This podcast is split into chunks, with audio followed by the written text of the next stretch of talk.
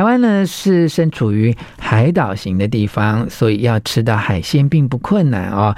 在秋冬季节呢，吃螃蟹啊，尤其是非常的鲜美啊。但如果讲到大闸蟹的话，诶，它就有点来历喽。今天裴伟裴社长来教大家大闸蟹，同时要配上黑糖姜母地瓜汤。做这道料理的时候，要把握三个重点的秘诀。第一个是蒸笼底、啊，要铺松针或者是紫苏叶。第二个重点是用镇江醋来调糖水，哈，这样会出现梅子的风味哦。第三个重点是老姜拍碎之后。后就捞起啊，把姜片和地瓜放下去煮二十分钟，就能够煮出一锅美味的黑糖姜母地瓜汤。One, two, three, get it。吴若全，全是重点，不啰嗦，少废话，只讲重点。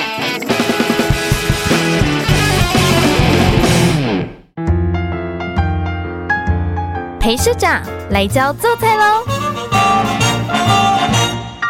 我是吴若全，请培伟裴社长继续教大家做菜哈！哇，这个是我们过去都家常啊，这一道虽然有点家常，但因为它这个主角就是非常的珍贵啊，是大闸蟹哈。那么裴队长的家里啊，真的好厉害哈，配上这个黑糖。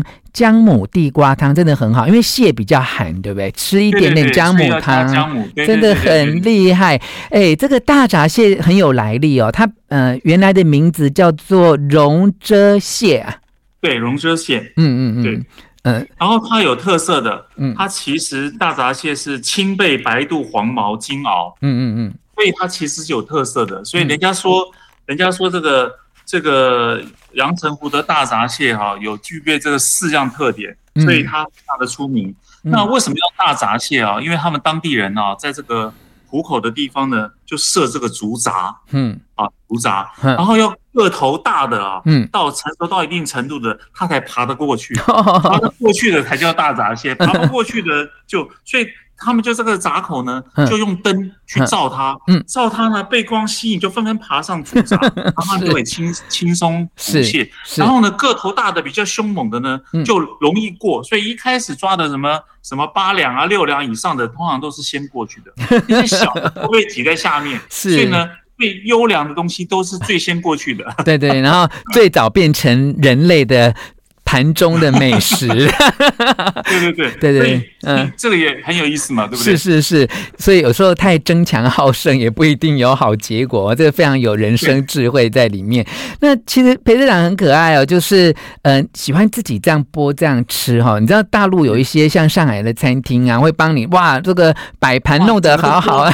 对对对，我觉得那个完全没有味道，你一定要自己剥，然后然后放在嘴巴这样咬，其实我觉得比较有味道吧。对啊，像很多人吃。吃一些虾的料理一样，都叫别人要剥给他。事实上，有时候在这个呃，跟虾壳在剥，不论你是用手或用嘴巴挑这个虾壳，其实都有那个虾壳的味道在里面哦。所以，对对对，那是一个，那是一个品尝美食的必要过程。好，那么裴社长这个订大闸蟹一样啊，都是南门市场如寄订货哈。这个到底要选多大的几两重的？有没有什么特别的建议啊？他们当然是说，当然越大越好嘛。那通常六两以上就是非常好的了。六两以上哈，对，六两以上。嗯，然后然后蒸大闸蟹的时候呢，你要你要把它呃用紫苏，我们紫苏其实也是去去去寒的。哎，可是你你说我放松针是因为你喜欢松香，去哪来找到松针啊？因为我家里有种有松树哦，所以我就我就得得来全不费工，我就去 收。我就去准备松枝铺上去，我喜欢那个松的清香。是是是，这个其实不，这是不必要的啦，没关系。通常人家都是用紫苏叶。没有没有，嗯，我我觉得很，到店买紫苏就可以了。是是，我我觉得很亲切啊，因为我小时候住在乡下的时候，我们家门口有一有一棵松树哎，然后已经过这么久哦，我现在回乡下那棵松树还在哎。哦，对啊，所以其实其实松树，呃，它因为它那个释出那个松枝那个香味非常浓。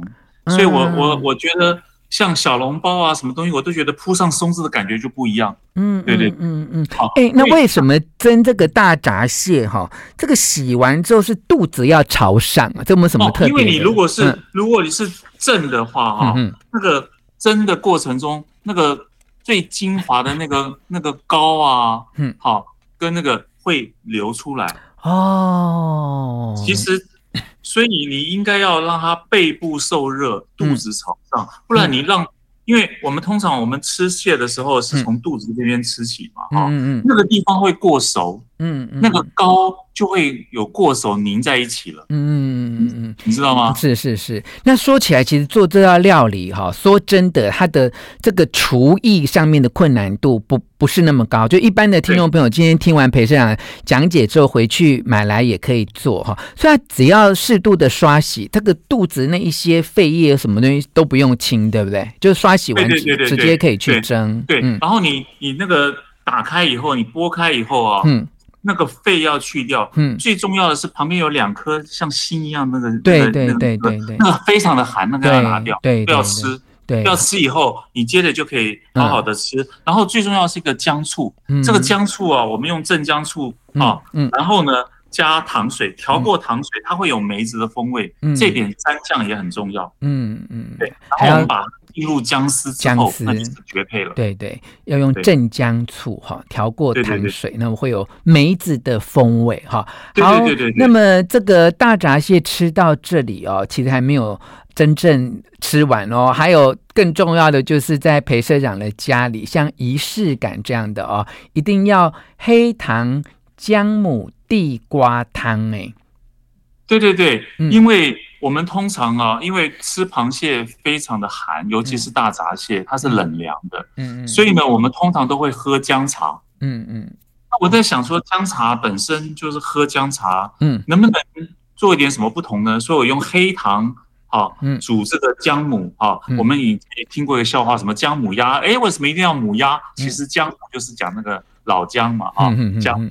然后呢，我们把这个姜母呢，好，把它把它熬熬成基本汤头以后呢，再用老姜切片跟地瓜同煮。嗯这个地瓜非常容易熟，所以不要把它。然后你你注意到，你用筷子一戳，嗯那个很容易戳进去的时候，这时候的这个这个地瓜就好了。然后呢，就放进黑糖块。我们我们放进台湾的这个黑糖块，或者你用日本冲绳的黑糖。嗯。然后呢，这个这样子的一个地瓜汤上来，我觉得口感刚好。嗯。我就我就本来是煮姜母茶喝，后来我就想说，我想吃小时候那种地瓜汤，然后用姜来来炖它，结果发现非常的合。